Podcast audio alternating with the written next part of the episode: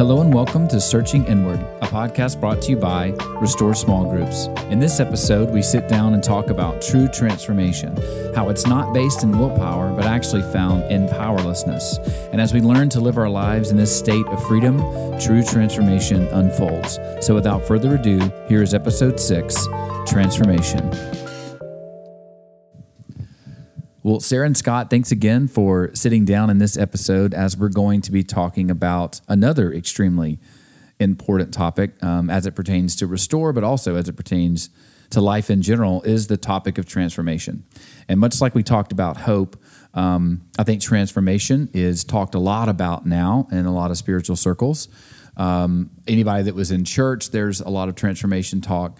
Um, but we're really talking about a different kind of transformation.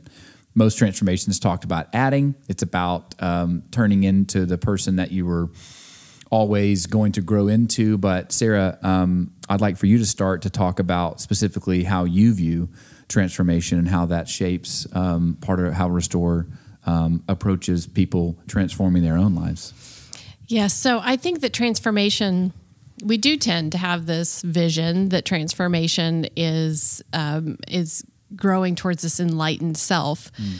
But and I think again we're we're sort of this uh, amalgamation of all of these other thinkers, and we take all of these thoughts and we put them together. Right.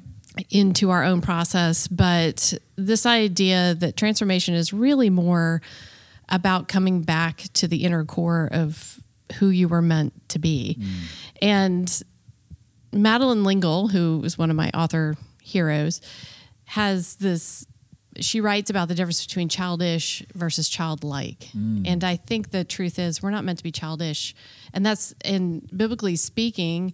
Uh, when Jesus talks about the faith like a child, I think what he's what he was saying was uh, we're supposed to be childlike in mm. our faith, and we all are. We all come into the world with this childlike faith, mm. this approach towards life, this curiosity, this creativity, the sort of unhindered, um, you know, natural fascination with the world and ourselves and other people. And then, of course, as life goes on, all of that gets muted. Mm.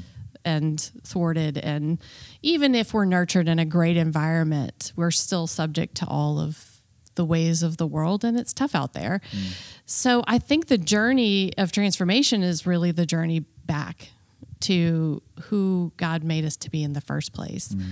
Um, and in a sense, that is, I think our childlike self is often our more enlightened self anyway. Mm. I mean, we, you know, we grow up as adults, we, we're learning about the world around us, we get a, deeper understanding. But there's something about our childlike self that actually has very clear view, mm. our perspective of the world. If you think about the things that you observed as a kid, you usually spot on. Right. Like you, yeah. you usually got it. It's yeah. just usually the adults around you going, no, no, no, mm. that's not, that's not it. And you're like, well, mm. and we lose over time. We have this sort of self doubt that perhaps that perception's wrong. But I actually think we have quite a pure faith perspective and mm. a pure relationship perspective when we're kids. Mm. So all of that for me is transformation. That's what I feel like I have had the work that I have had to do personally is to journey back to who I was originally meant to be. Mm. And I lost it at some point along the way. Mm. That's a completely different paradigm. Scott, what about you when you think about transformation, your own, you've, you've seen other people transform? Um, is it that returning back back home to ourselves instead of trying to recreate or create and add? Is it more of a removal process? Well, how I would have defined transformation 20 years ago when I began, or actually 25 years ago now. Um, geez, that's hard to say. About 25 years ago, how I would have defined transformation then and what I believe it is now is completely different. Because mm. I, I did used to think I was going to be transformed into a different person.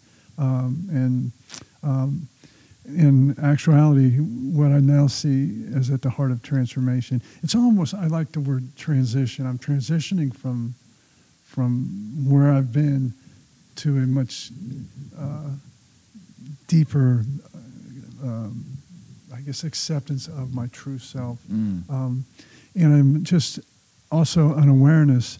Um, again, May says that there can be no transformation without awareness. Mm.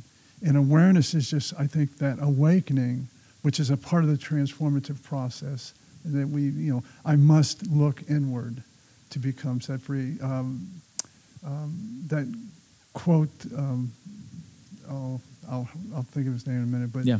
that um, if we look outward, if we dream, He who looks outward dreams. He who looks inside. inward, awakens. Yeah, that the Carl Jung. Carl Jung. Carl Yeah. Jung. Carl, you, Carl knew a thing or two about life. I love it. But I really think that's a great definition of transformation. Mm. Um, I think a lot of us are looking for transformation, dreams, outwardly things, but just an inner awakening um, in that part of transformation. But at the heart of transformation, for me, I, I guess a huge breakthrough for me was when I was just picked up an old book that I read years ago by Stephen Covey, Mm. The Seven Habits of Highly Effective People. Mm. And um, he had this, this one chapter he was talking about that if we are always dealing with symptoms, we're just we're just dealing with the external. Mm. But because if you really want to, basically, he said, experience deep, real transformation, you got to strike at the root, Mm. which is he says is the paradigm. Mm. And the paradigm is how I see myself and how I see the world. He says it's actually the lens. Mm.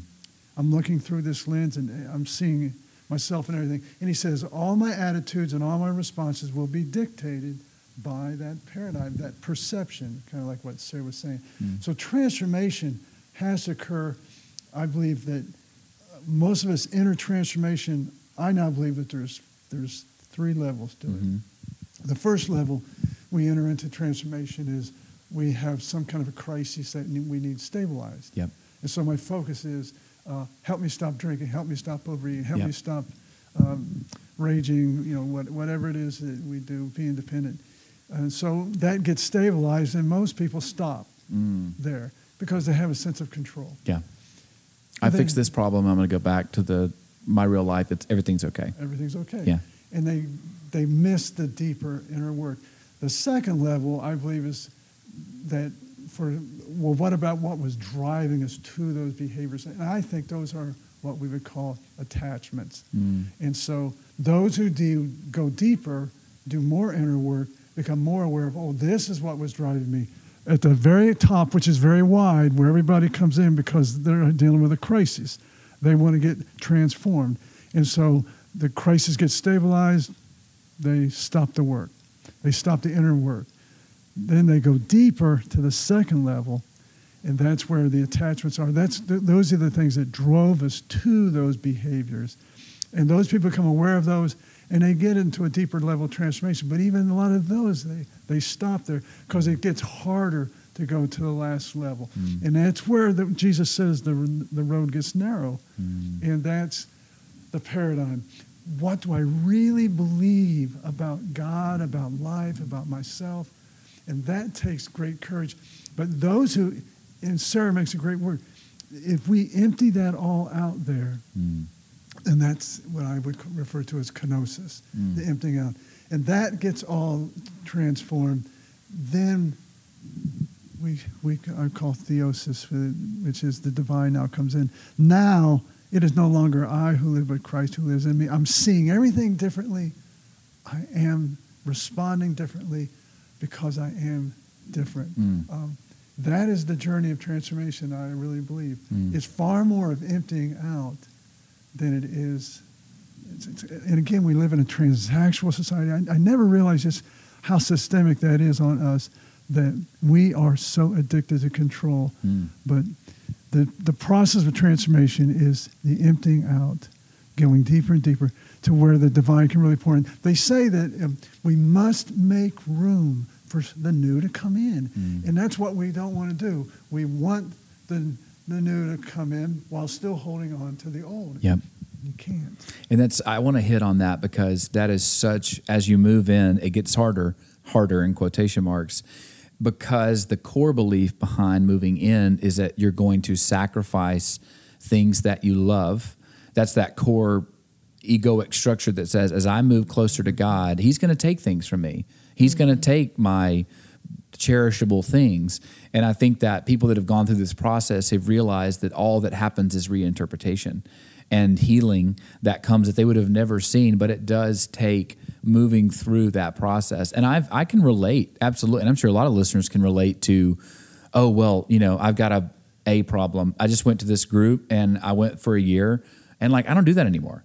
So things are great, but then you're still at that dinner table. You're still awake at night, and you're just like, but something's that this feels like that's deeper. So I love that cone analogy because it does seem to get darker quote unquote darker as you start going down and it is it creates an enormous amount of fear as you move into it It does. Well, that and that's where I think where we talk a lot about the twelve steps here. We and and that twelve steps got it right. The very mm. first step of the twelve steps is the step you have to do every day. Mm. So that step of powerless, being powerless over your human condition, mm. essentially, or you're powerless over whatever it is that is troubling you, is the step that has to happen every single day, or the transformation can't keep going. Mm. Every day that we hold on and i think that this is the truth of and this is why transformation is not exactly just that growth is not linear Yeah. transformation doesn't just go on its like beautiful linear path every Yeah. day. is because some days you're holding on like so, some days you're like i'm not taking step one No, it's no all chance. mine i'm Yes. holding on to all of it yes and then the next day you're like, all right, all right, all right, fine, powerlessness. And then so you're doing that, but the day that you forget powerlessness at all, and I Mm-hmm. think that's what happens. You go to the group for a year, you walk out, you're like, I got this. You're back to forget. You forget every day. You got to be turning it over, turning it over, and then you can you can very easily and quite subtly slide right back Yeah. to where you were. And sometimes it's the same problem in a different package. Yep. It just it shows up in a different way. Yep. Maybe not exactly the way that it was before. But I have this visual of if I don't know how many people have seen the movie Contact, but it's a movie about Jodie Foster's character. She she's going to look for her father who's mm.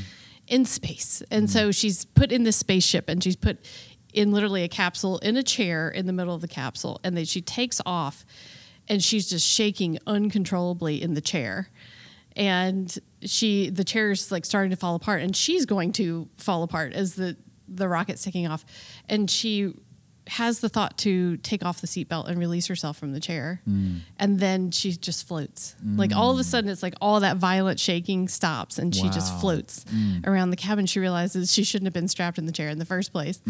So I feel like that's for me the visual of powerlessness. That's like just great. just let go. yeah Just stop trying so Yeah. hard to sit in the chair. it's going to rock you apart. Yep. Let go. And the minute you start to let go is the minute you start on the journey.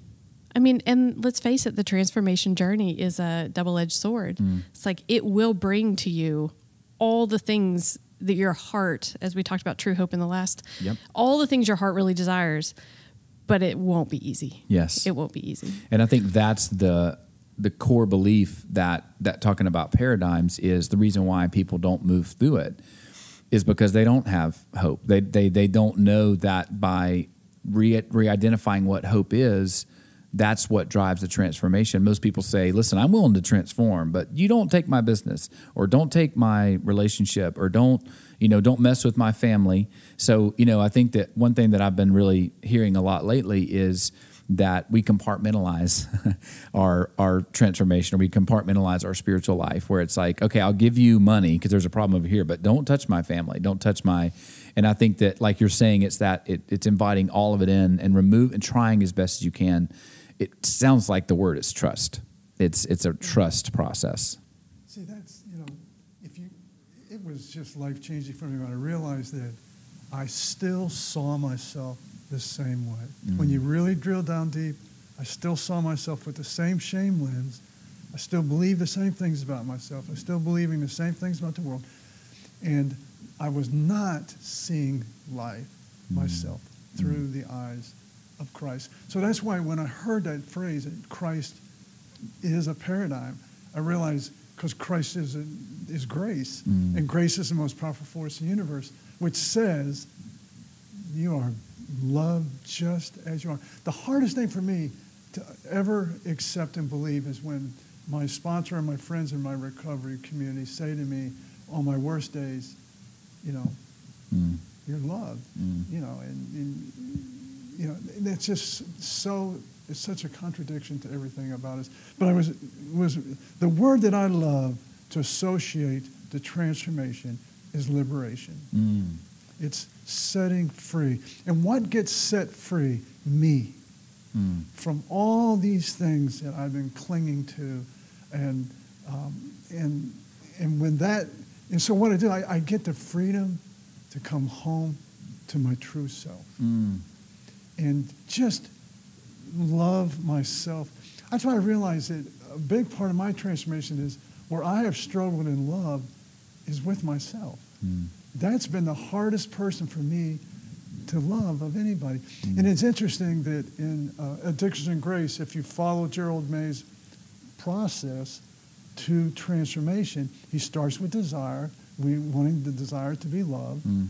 And in the end of it, he, comes down to the last part of the journey to transformation is consecration. Mm. And what is consecration? It's, it's, it's no longer about controlling the outcome. It's about truly saying yes at my deepest level to coming home to Christ and to my true self. Wow. And I just, every time I read that, I just, I just get this feeling of peacefulness Yes. just come over me. Um, that's liberation. Mm. I, and I do want to make one other point. Um, we were talking just in my, my group I was doing last week about, um, you remember when uh, Moses parts the Red Sea and God parts the Red Sea and the Israelites get to go, they get, to, they get set free. Mm. And they, then they wander around in the desert for a while. And remember what they did? They wanted to go back. Mm. And we always want to go back to Egypt is a pretty good sign that our transformation is incomplete. Mm.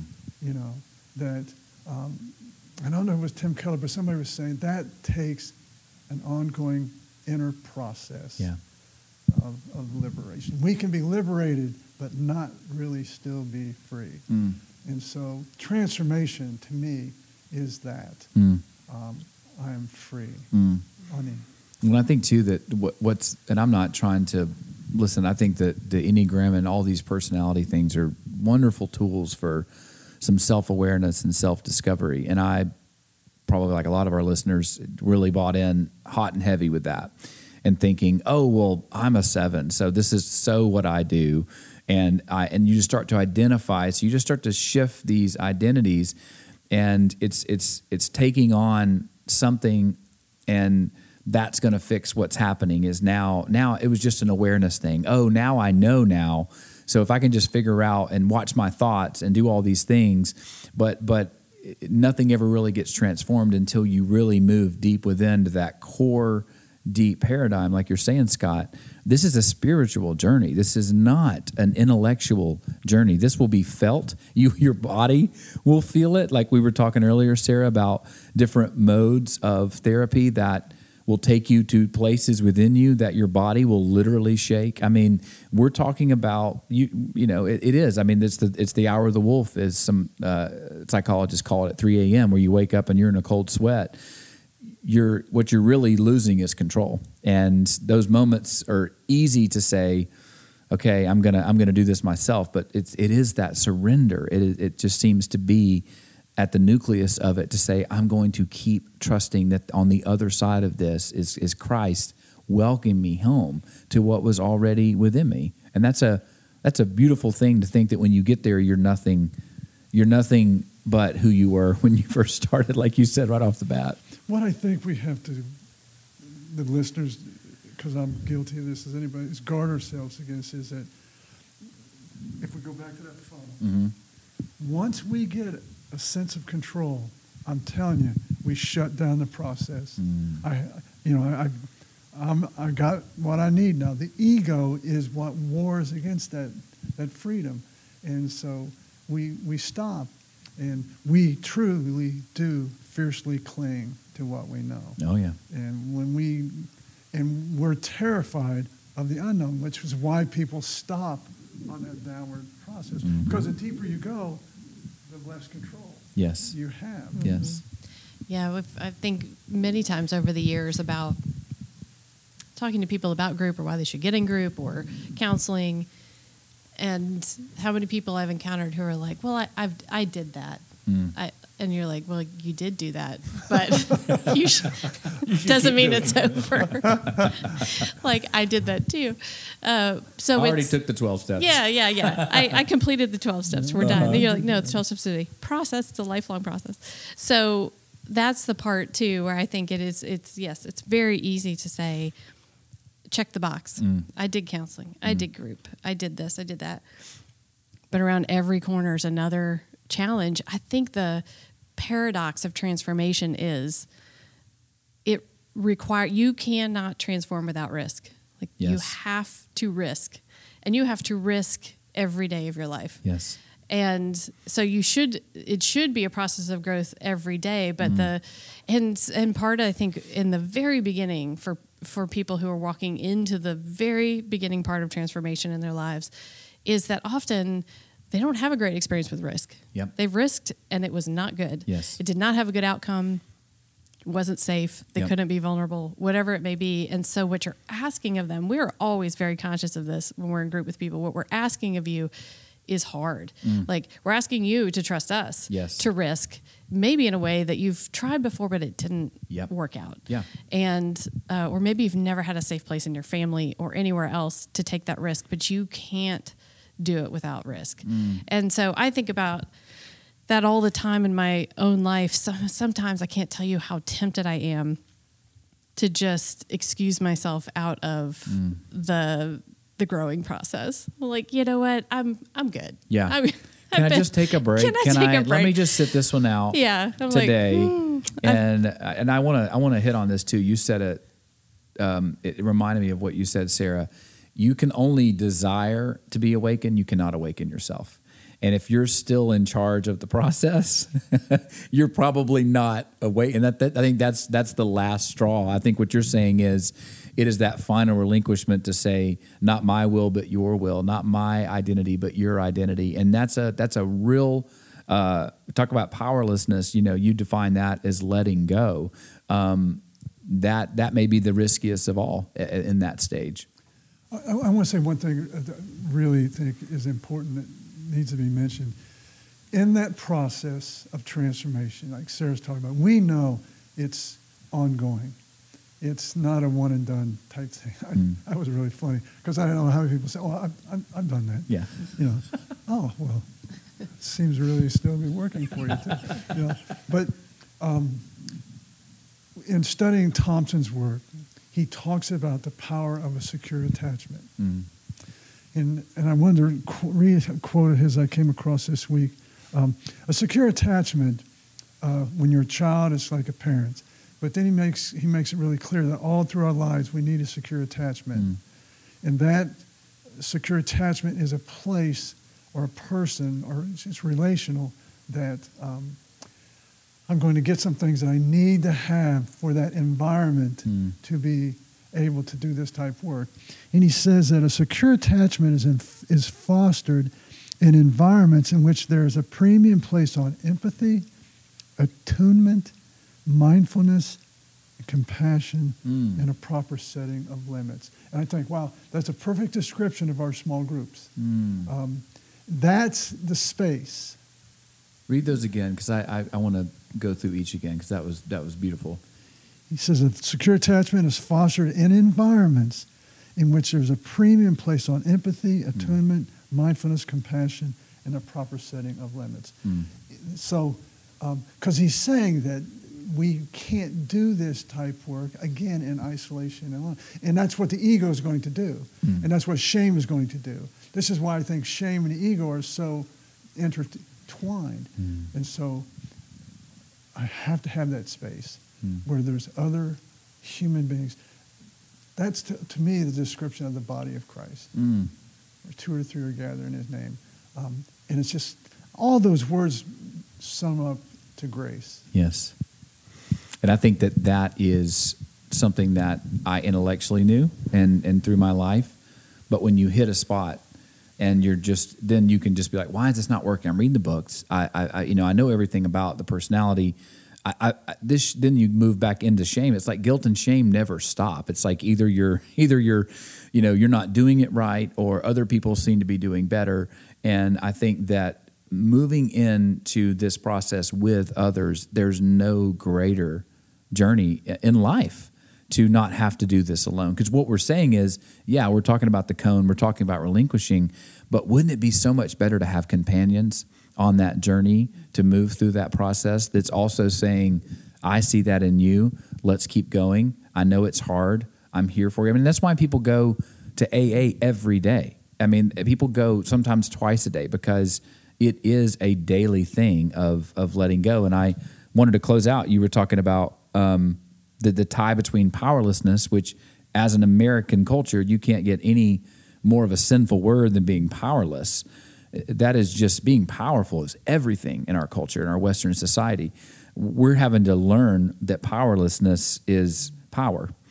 The meek shall inherit the earth. And so let's close out a little bit with why we should embrace powerlessness instead of the way we were taught, especially as guys, to be powerful or girls, you know, go be a powerful woman, be a powerful man. How can we relearn powerlessness so that we embrace it instead of being afraid of it?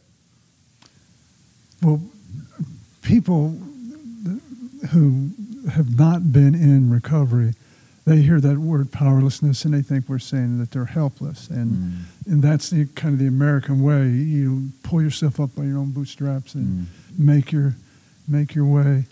What we're saying, and the meaning of powerlessness comes from the first beatitude for me, which is, Blessed are the poor in spirit, for theirs is the kingdom of heaven. Mm. And that is when you realize – the, as Bradshaw says in Healing Shame Binds You, that the healthy side of shame is that I have limits. Mm. I, I, I need others. I need God. I, you know, and which is, I think, what Christ is saying in the first beatitude. The most blessed place you're ever going to be is when you realize that you've come to the end of yourself. You need help, mm. and you ask for it. Mm. But again, that is such a difficult place for us in our ego-driven ways. Yeah. And then we isolate more and more. So powerlessness is the beginning of transformation. It's the heart of it mm. because it's, you know, I need a power greater than myself yeah. to do for me what I cannot do for myself. Mm-hmm.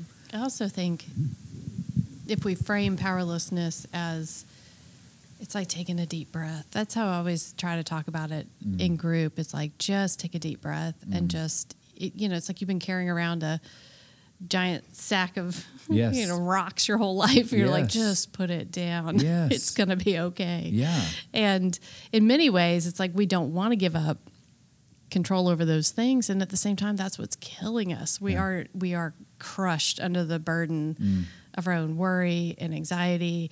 I mean, I it, it wasn't until I sort of understood the idea of powerlessness of how much I worried. Like mm. I, I, mm. started to realize like how much on a daily basis I worried mm. about money, the future, yes. my kids, yes. their education. Their, I mean, they could, the list goes on and on and on, mm. none of which I control at all. Mm. Like in the end, I do my best every day. I cannot predict. I don't know what's going to happen yeah.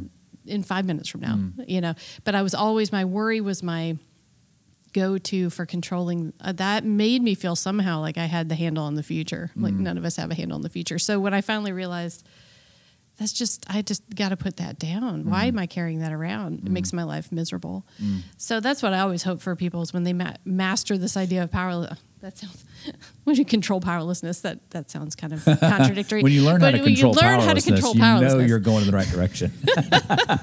I've got control yeah, over being powerless. it might be a contradiction, be a contradiction. when we yes when we understand that's what i mean well, uh, i think that I, I, really appreciate sarah you you bringing that par- that metaphor of carrying the bags. I've heard it said two other ways. It, maybe the listeners can appreciate this. One of them is it's like taking a knife from a baby. That baby does not know that that knife can hurt them.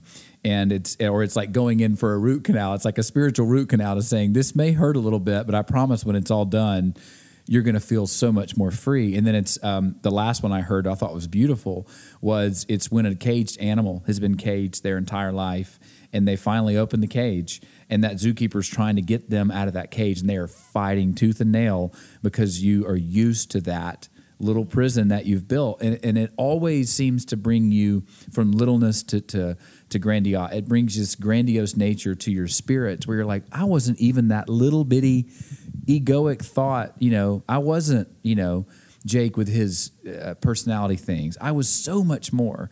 And it's by unlearning all of those things that you don't lose anything. You Mm-hmm. only gain. And I think that's the takeaway is talking about hope. You know, we're not talking about getting into groups so that you can find out how powerless you are and just leave completely empty and in despair. It's really trusting this process to say you're going to come away transformed and you're going to have challenges. And we were talking about this earlier. It's you're going to have some of those 3 a.m. nights. You're going to have some of those moments where you're like, man, what am I doing? You know, this is not working out for me. This is not, but it is so much easier to do that in a group format. So, um, do you guys want to add anything else as we close out on powerlessness? Maybe something that has helped you, a mantra, something that when, because I think that anybody that's doing this work, they've experienced that almost abrupt attack of the ego.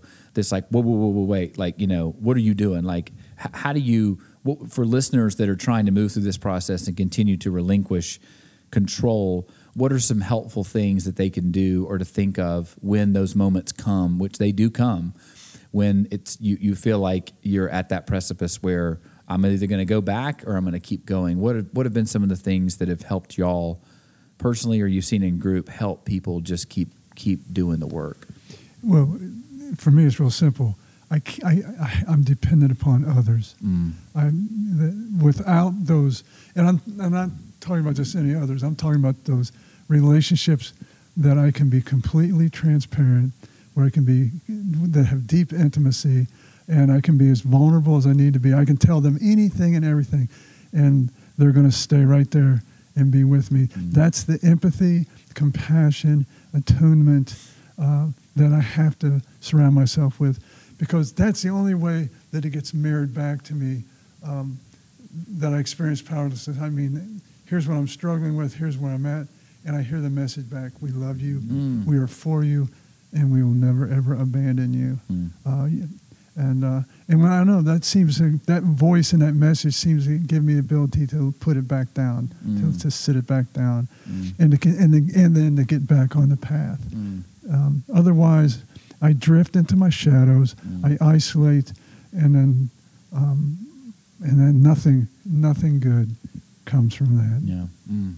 That's beautiful. Sarah? I think for me, well, and it's very similar because I do think that other people's voice, supportive voices in our lives, is the voice of God supporting us, right? I mean, that's that's the whole point of human relationship is we're supposed to be reflecting the nature of God back to each other. But I think for me, so for me, it's very similar. But I always find that the when I when I drift or I'm struggling with ego or worry or anxiety, it tends to be for me always the root that I think God ch- checked out somehow Mm.